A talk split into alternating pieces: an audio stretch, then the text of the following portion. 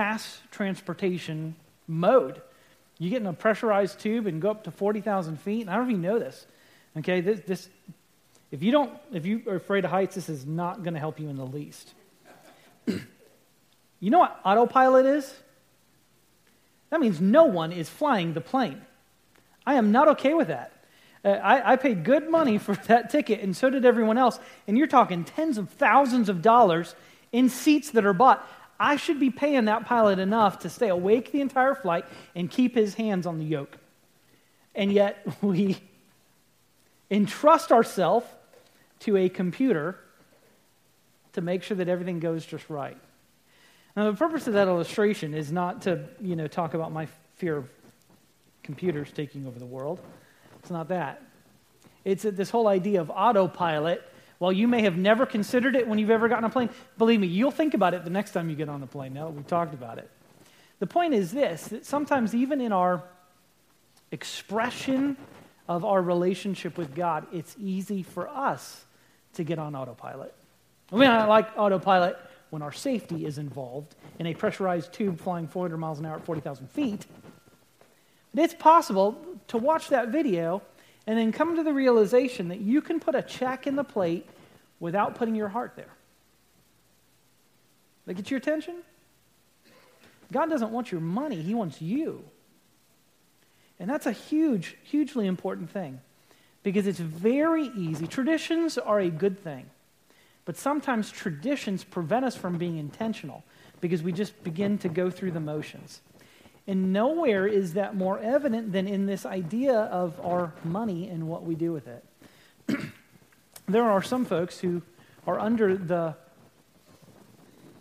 misinterpretation that once you give your percentage to God, you have the right to do whatever you want with whatever remains.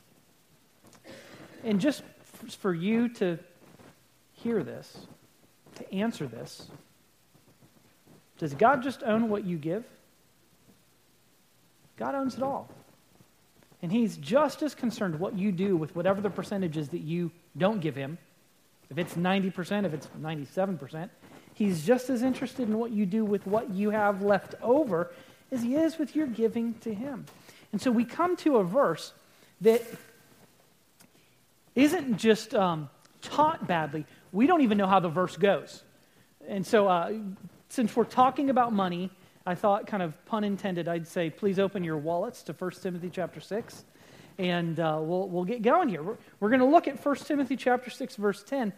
And it really is one of those issues where that, that verse, I don't think it means what you think it means.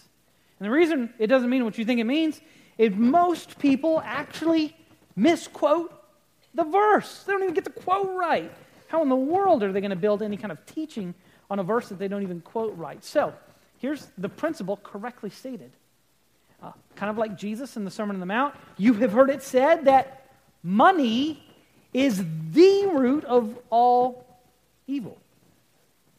Is that what the scriptures say? Not even close. Not even close. Just because the words are sometimes similar doesn't mean the meaning is actually in the same ballpark at all. Literally, what the scriptures say is that the love of money is a root of all kinds of evil.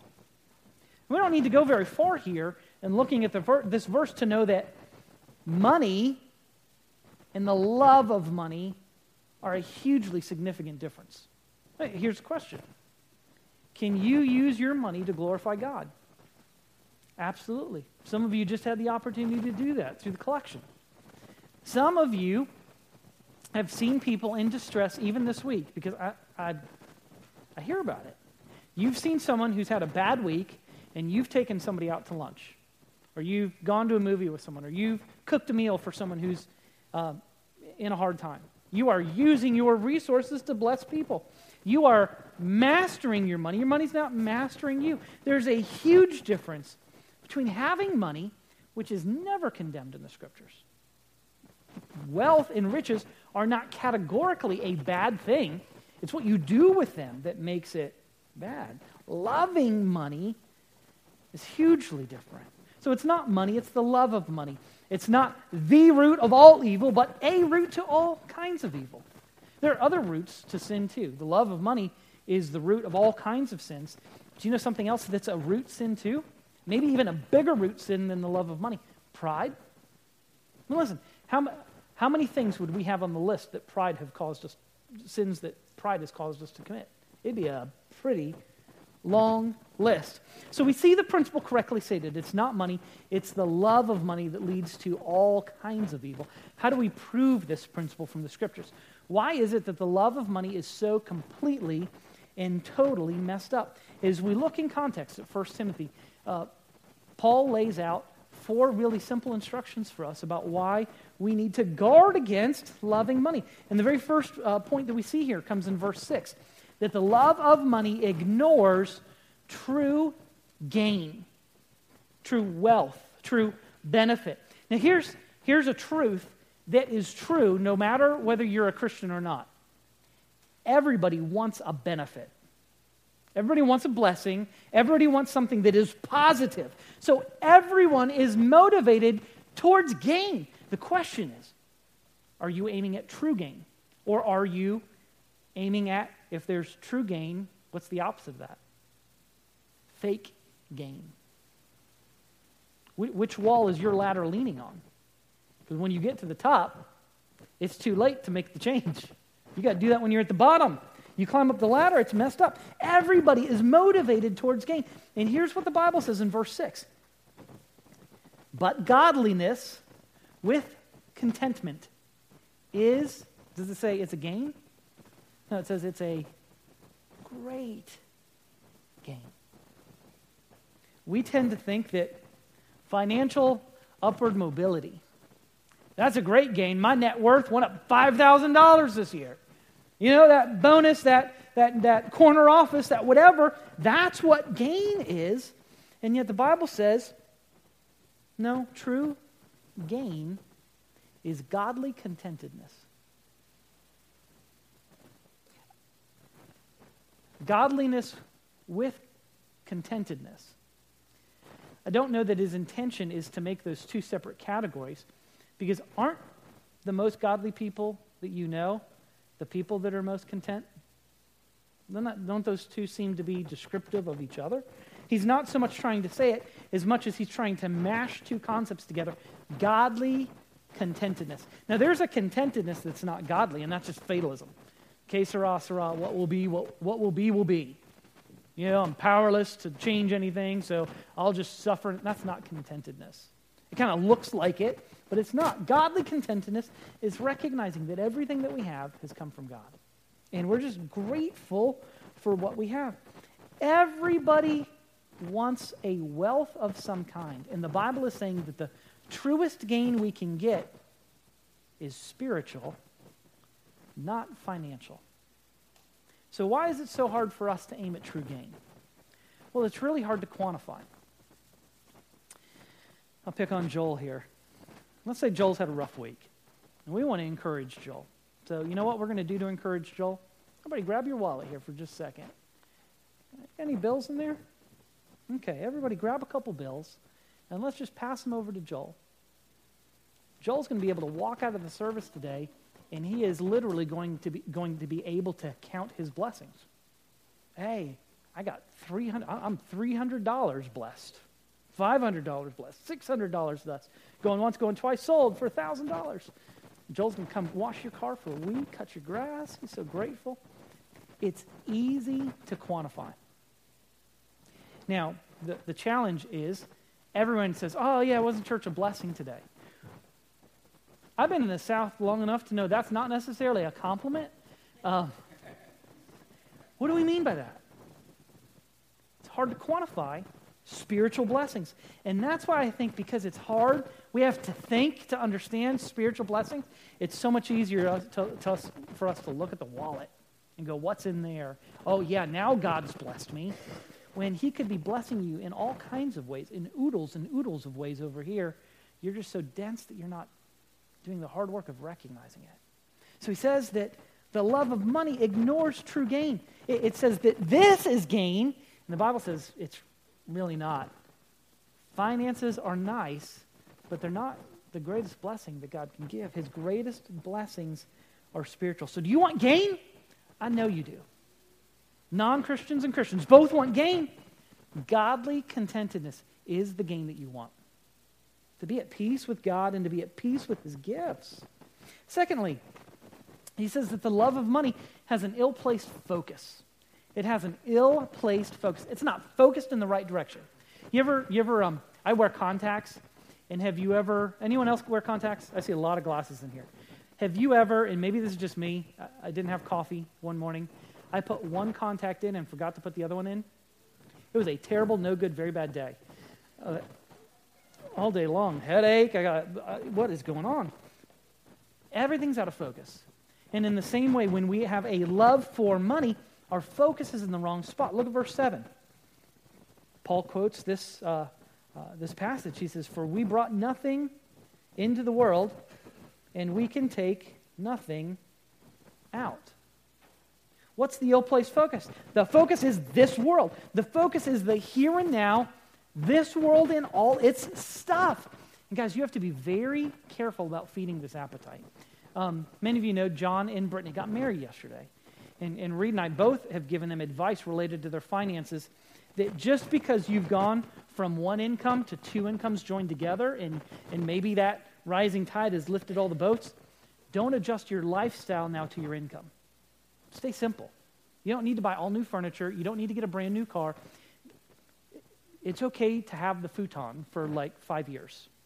Just be careful. You don't need uh, you don't need a big fancy dining room set. There's just two of you. You know, family starts to come. You need more. The temptation is anytime you get a raise or any kind of income, you adjust your lifestyle to meet it, and then you never have any margin because your focus is on stuff. No, we don't like you don't like to think of yourself is a narcissistic materialist, but that's what we are. We're Americans. That is the definition of being an American. You're a narcissistic materialist. You're concerned about stuff. And he's saying that's the wrong focus. And so you have to be very careful about feeding this appetite because it never goes away. You get an income increase, you raise your lifestyle. You get an income increase, you raise your lifestyle. It gets really bad when your lifestyle actually goes above your income increase. Now you're all upside down.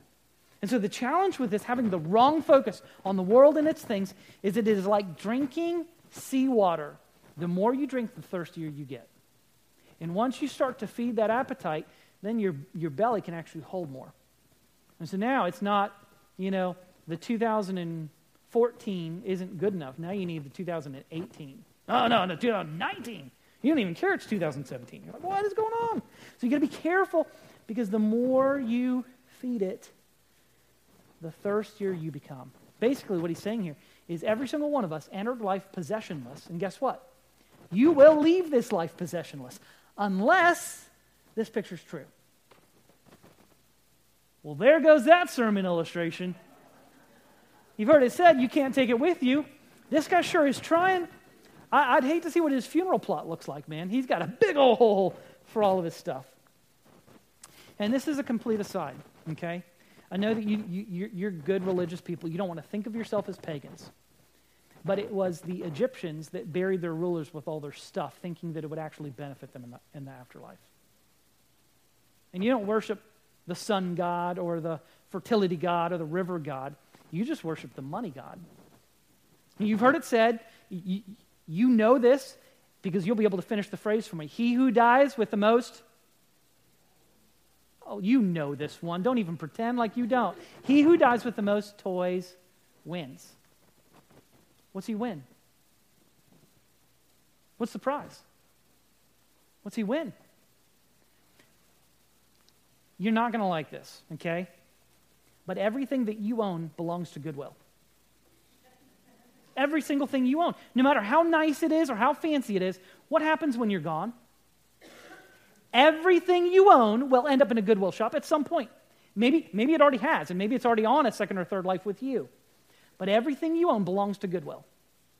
And like if we would just realize that, can't we just take a little ah, don't need to be in the rat race. I don't need to be focused on this. John D. Rockefeller, one of the richest Americans to ever live, died in 1937. And when he died, listen to this. When he died, his assets equaled 1.5% of the United States' total economic output. Oh, you get that? One individual, his assets equaled 1.5% of the United States' total economic output. Now, if you happen to be in his downline, his progeny, um, you're like, woohoo, he's gone. And so they show up at the reading of his will, and he's got friends and family and associates that are all included in this will. So when the lawyer comes walking in uh, to begin the reading of his will, you don't want to be that guy. But you know everybody's thinking the same question. Somebody had the audacity to say, How much did he leave behind? To which his lawyer wisely responded, All of it. He didn't take any with him. All of it. Same for you. The Bible actually says the richer you are, the more pain you'll have. Because now you got to maintain it all. Now you got a bigger yard to cut. Now you got more electronics to fix. Now you got more stuff to worry about. Now you got to worry about your kids are going to inherit your stuff. Are they going to be foolish with it? You leave it all behind. It all belongs to Goodwill. Number three, the love of money. Now, the love of money is, is, is um, the love of money is, is too polite to make a direct assault on this, but, but the love of money implies that simplicity is inferior. It implies that simplicity is inferior. Oh, that's so cute. Your 1990 Ford Taurus. Your, you know, iPhone 6. I remember that like that was like so 5 years ago, 4 years ago. It implies that simplicity is inferior. Verse 8. But if we have food and clothing, we will be content with these. Can you say that? Like, what do you need beyond food and clothing? And say, yeah, I'm all right. I'm good. I guess it depends who's cooking, you know. It's my mom's food, all right. You know, if it's her mom's food, oh, I don't know. Simplicity. And think about this, guys. When you think about life, it really is pretty simple. He's saying here, you really don't need much to be sufficient.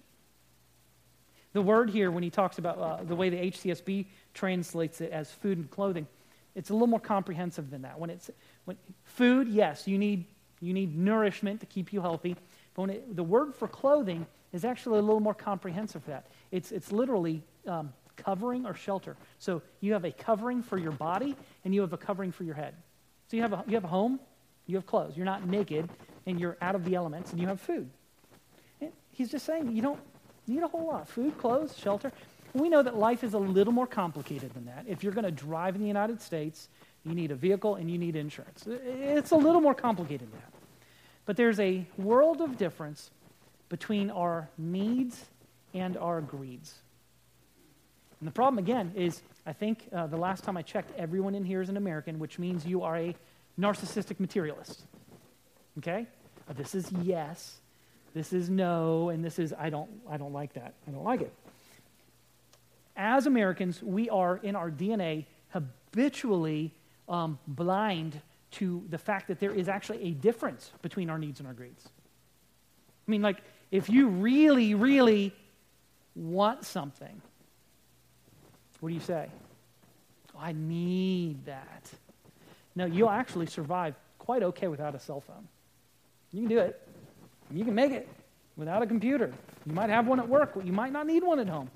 There's a difference between our needs and our greeds. And so Paul is not here criticizing meeting your needs. He's not criticizing meeting your needs.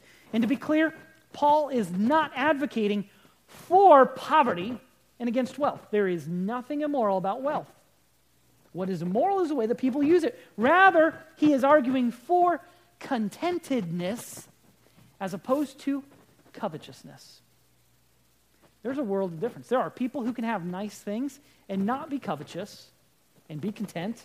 And there are people who can have nice things and still want the latest and greatest, and they're showing that they're not content in what God has done. You know how I know that covetousness is a problem for us as a people? You know what one of the largest growth industries in the United States is? Think about this for a minute.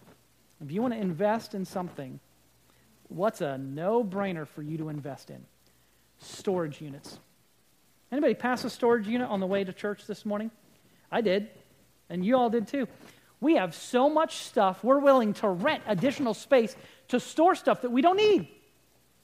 And so here's the question if, if life really is simple, if life really is simple, if we're, saying that the love of money implies simplicity is inferior, if we had to, if this was a matter of our survival, how much of the stuff in your house could we get rid of today and you be okay?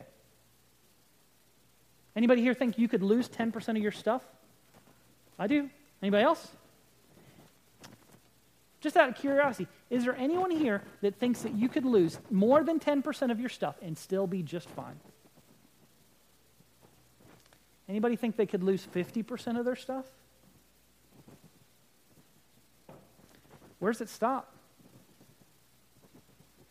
Now, listen, I, am not against God's providence in putting us on the wealthiest and healthiest nation in the world. We don't have to apologize for that. That is, that is a divine accident that we have just happened where we happen to be. I'm not going to apologize for the parents that I was born to. I'm not going to apologize for the things that God has providentially allowed to be in my life. But I don't need to allow that stuff to define me. I don't need to be covetous. And so he is contrasting. There is a foolishness that comes with chasing materialism. And there is a special delight that comes from being simple and being content and just delighting in simplicity. It, simple is better. Steve Jobs knew that with the iPhone. You don't need a lot of buttons, you just need one. Simple is better. And so, if simplicity is really something for us to aim at, to fight against the love of money, how do we train ourselves to live more simply? Five things. You've got some white space there. Nothing here that is rocket science. I just think it's good for us to hear this. Number one, acknowledge that God owns it all. He owns it all. Every bit of it. Every bit of it. I love the story about J.C. Penney. Uh, J.C. Penney was a man before he was a store. It's named after a person. And uh, J.C. Penney was fabulously rich. He was also a believer. And so he trained himself to recognize God's ownership of everything that he had. And he got to a point where he was giving away 90% of his income and living on 10%. Now, he could live pretty well on his 10%. His 10% was much more than my 100%. But he was uh, so desiring, because of his means, to demonstrate sacrifice in supporting God and his work in the world that he donated 90% of his income to his church. I need to find one of his kids and see if they want to become a member at Northside. See if they've caught on to that. That's pretty awesome. God owns, God owns it all. And he's just as concerned about your spending habits as he is about your giving habits. Number two, and this is not just for the kids in the room, this is for the big kids too. Practice thankfulness for what you have. Have you, I don't even know what the latest iPhone is. Is it seven? Is it seven? Okay. Any of you waiting with bated breath for the next release? There are people who do that. They camp out. They've got a perfectly good seven and they can't wait for the eight. And listen, I like toys too. I'm, that's fun. It's just not. Be thankful for what you have. There are some people who um, lease cars because they don't ever want to drive anything that's got more than 10,000 miles on it. I love it when I, I meet an old fella. And you see that, see that Chevy out there? 1,275,000 miles on that thing. That's great. There's nothing wrong with having a new truck. There's not. Unless that truck owns you instead of you owning the truck. Be thankful for what you have. Number three, we've already talked about this. Learn to distinguish between your needs and your wants. If everything is a need, you have a problem. Go see a doctor. Uh, your sickness is much worse than other people's. There's a difference between your needs and your wants. Number four, discipline yourself to spend less than you earn. Like, that should go without saying. If common sense was common, we'd all be in a better spot. Spend less than you make. So if you if you know, hey, I want to honor God with my giving, I'm going to give him 10%. I got 90% left. And I got this, I got retirement, I got health insurance, I got this. Plan for some margin. Do you have money left over? in for anything except just left over. Don't spend more than you earn. Spend less than you earn. And number five, train yourself to give sacrificially. You know what giving demonstrates? That you don't think that you own it all, and that you really are casting yourself on the Lord to provide for you, not your bank account. Story for me is um, I've, I've been tithing for 23 years. Since I've been an adult, 25 years, 26 years. Um, I've, I have learned to live on 90%. 90% is normal, okay? So here's the problem. When we talk about getting stuck in a rut and flying on autopilot, I could, do, I could, I could live on 90% for the rest of my life, and it, it, there's no pinch. For me to learn to depend upon God more means that I feel it if it's 95%. You know, I'm sorry, I'm going the other way. I, I feel it if it's 85%. And I'm, I'm, increasing what I'm giving, and I'm demonstrating dependence upon the Lord more. And so, I, listen, I love the J.C. Penney story. He didn't start out that way, and he didn't go from zero to 100. He, he gradually weaned himself off of stuff so that he could demonstrate where his priorities were. So, giving sacrificially shows that it's not all about you, and that you really do believe that God, who has provided you with what you already have, will make sure that he meets your needs. Number four, and finally, the love of money imperils one's spiritual life. Look at verse 9 and 10. But those who want to be rich, which should give you a clue who this is written to, it could be rich who want to be richer. That's probably not the majority of the audience. The majority of the audience is probably poorer. Those who want to be rich fall into temptation, a trap, and many foolish and harmful desires, which plunge people into ruin and destruction. For the love of money is a root of all kinds of evil, and by craving it, some have wandered away from the faith and pierced themselves with many pains. The challenge for us when we talk about money is um, to be greedy with your money is a socially acceptable sin. It's okay the world's eyes. People will look at you funny if they find out that you're giving money away. And the challenge with this socially acceptable sin is while it may be socially acceptable, it can be spiritually terrible. Spiritually terrible. There are two results that he gives in verses 9 and 10, and neither of them are good. And so the challenge, I think, for us in our thinking is that there is a particular way that the world will say that you win. He who dies with the most toys wins. The question is this Do you want to be like this guy? Because if winning is sinning, are we really winning? He, he's drinking tiger blood and he's got Adonis DNA, man. He's rocking and rolling. He's winning. I don't think so. And some of us like to put a veneer of a couple Bible verses over our spending habits and say that what we're doing is Christian stewardship. And we are chasing the wind just like this fella. If winning is sinning, we're not really winning. Here's the two uh, potentially dangerous things that can happen when you love money if you're a Christian. And number one, this one will happen. The love of money as a Christian will be painful. It will be. You start to accumulate all this stuff, and then eventually you come to your senses and you go, oh my goodness, my priorities have been messed up. And you see this in verse 9. He says that uh, you fall into temptation and then you plunge into ruin and destruction. this sounds like, I mean, pardon the illustration, but it sounds like a really bad whitewater rafting trip down the river of life. You know, you're, you're, you intended to have a nice little picnic stroll along this wild and raging river. And yet you're so focused on the river keeping up with the Joneses, the culturally acceptable sins of being greedy with your stuff, that you're so focused on the river that you end up tripping and falling. The temptation, it says you fall. You don't just fall, it says you plunge. I mean, you're not just bobbing along happily along the river of life. You're being tumbled over and you're hitting the rocks and you're under the water. It says ruin and destruction. Those are, just a hint, those are not good things. You're in the washing machine of life being turned over and you have done to yourself what you have asked God to never do to you. Lead us not into temptation.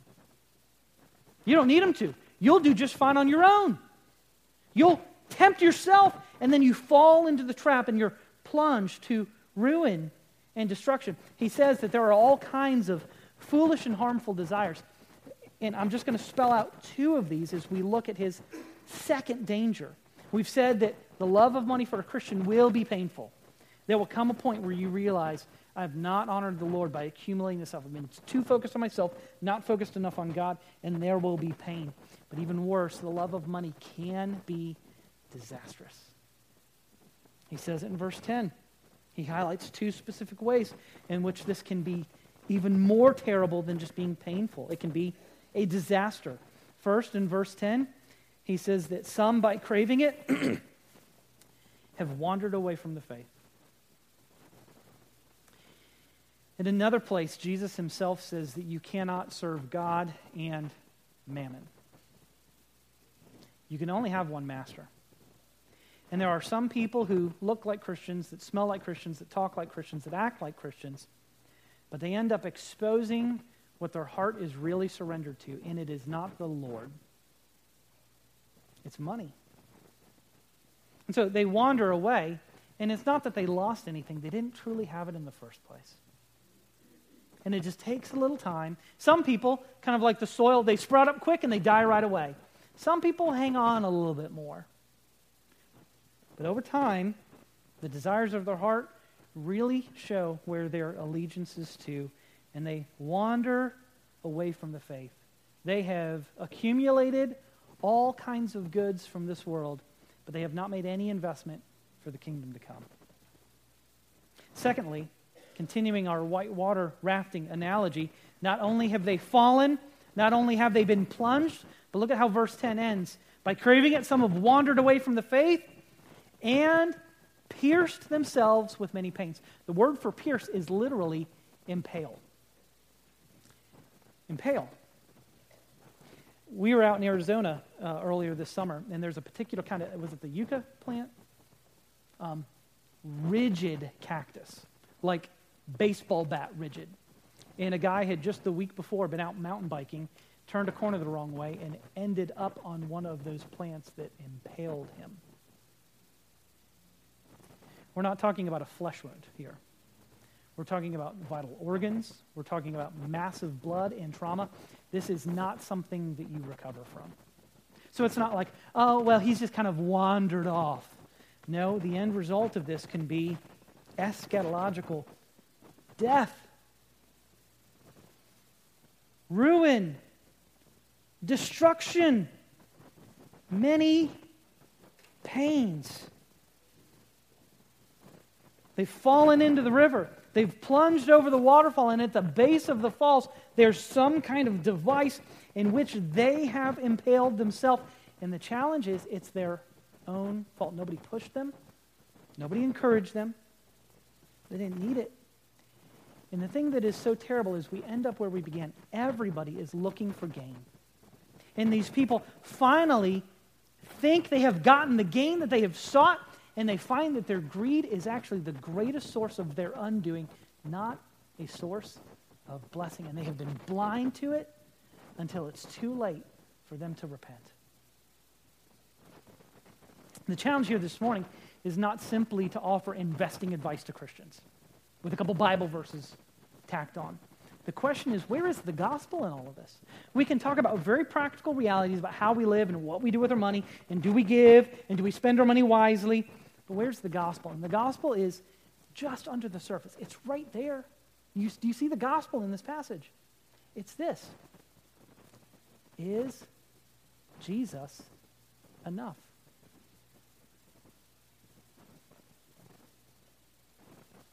We affirm that on Sunday morning. Maybe. We don't live like it the rest of the week. If I just had that promotion, if I just had a little bit more money, if I just had a nicer car, bigger house, the corner office, if I just had something else, pontoon boat, vacation home, this, that, or the other, is Jesus enough? It really is that simple. What you do with your money is a testimony to what you believe about the gospel. And for people who know that Jesus is enough, giving and spending are in the right priorities. They've got it down. It's only those that are unclear about the gospel that really struggle with their spending habits, and they probably don't give. Because the gospel's not found root in their heart in a way that transforms them. I close with this. Some of you have asked me my, my personal email address, sdavis1611. What in the world does that mean? Is that just random numbers that Google assigned you? No. Uh, if you know anything about Bible history, 1611 is when the King James Bible was created. Doesn't have anything to do with that. Nothing to do with King James Version. Psalm 16, verse 11, is a great verse that encourages us to be, encourages us to be future focused in the grace that we will receive to God. As God has been gracious and good to us in the past, guess what? That's just the appetizer of things to come. He will be good and gracious and kind and merciful and loving and awesome even more in the future. Our future goes infinitely this way. We started at a past that goes completely here. And I want to read a couple verses to you that I think tie in with this, verse 5 and 6, before I get to Psalm 16, 11. Psalm, uh, Psalm 16, 5 and 6. Lord, you are my portion, and you are my cup of blessing. You hold my future. And the boundary lines have fallen to me in pleasant places. Indeed, I have a beautiful inheritance, and everyone who has been purchased by the blood of Jesus Christ can claim this verse for themselves. You have a beautiful inheritance. This doesn't have anything to do with finances. Does that encourage you this morning? You may end up on the want, need list in a variety of different ways. The Bible says you've got a beautiful inheritance. And I'm tempted to believe the Bible more than I am to hear your whining. You have a beautiful inheritance. And listen to this, verse 11. This is where my email address comes from Psalm 16:11. You reveal the path of life to me. He's made life known to us through Christ. In your presence is abundant joy, and in your right hand are pleasures forevermore. God holds, holds enough glory and treasure in his right hand to give to us all abundantly without him ever missing anything of his own. Isn't that amazing? It says he holds the mountains and the seas are but a drop in the palm of his hand. He holds enough of his beautiful, glorious treasures to just give what he has in his right hand to us and for it to be gloriously more than anything that we need. So the challenge this morning is to reorient ourselves from the way that the world thinks to thinking, how do we testify to the glorious truth of the gospel by how we approach how we handle our money? Pray with me, please. Father, we do not like to admit this. We ask for your Spirit to humble us and to help us come to grips with exactly how covetous we are. It is easy for us to affirm in the midst of corporate worship that you are enough. And then when we're paying our bills and we're fretting about our lifestyle, to act like you're not. There may be habits that we have that need to change. there may be simplicity that we need to pursue. Because you don't, you don't just tell us that we need to be obedient if we've adopted a simple lifestyle already. Now, obedience is important for all of us. There may be ways that we've made foolish decisions with the finances you have entrusted to us. We need to be more serious about being more mature with so that we can fully obey and be your disciples. Father, I just pray that as we've listened to your word and as we ask your Spirit to search our hearts and our minds, our habits, that you will, by your Spirit, give us the power to make changes that will honor you. We desire to honor you not just with an hour on Sunday morning or with a tip that's put in a plate, but to honor you with all of our lives and with all that we have because we know it has come from your good hand. And we want to say grateful we are for your provision in Christ, in life, into the future. In Jesus' name we pray.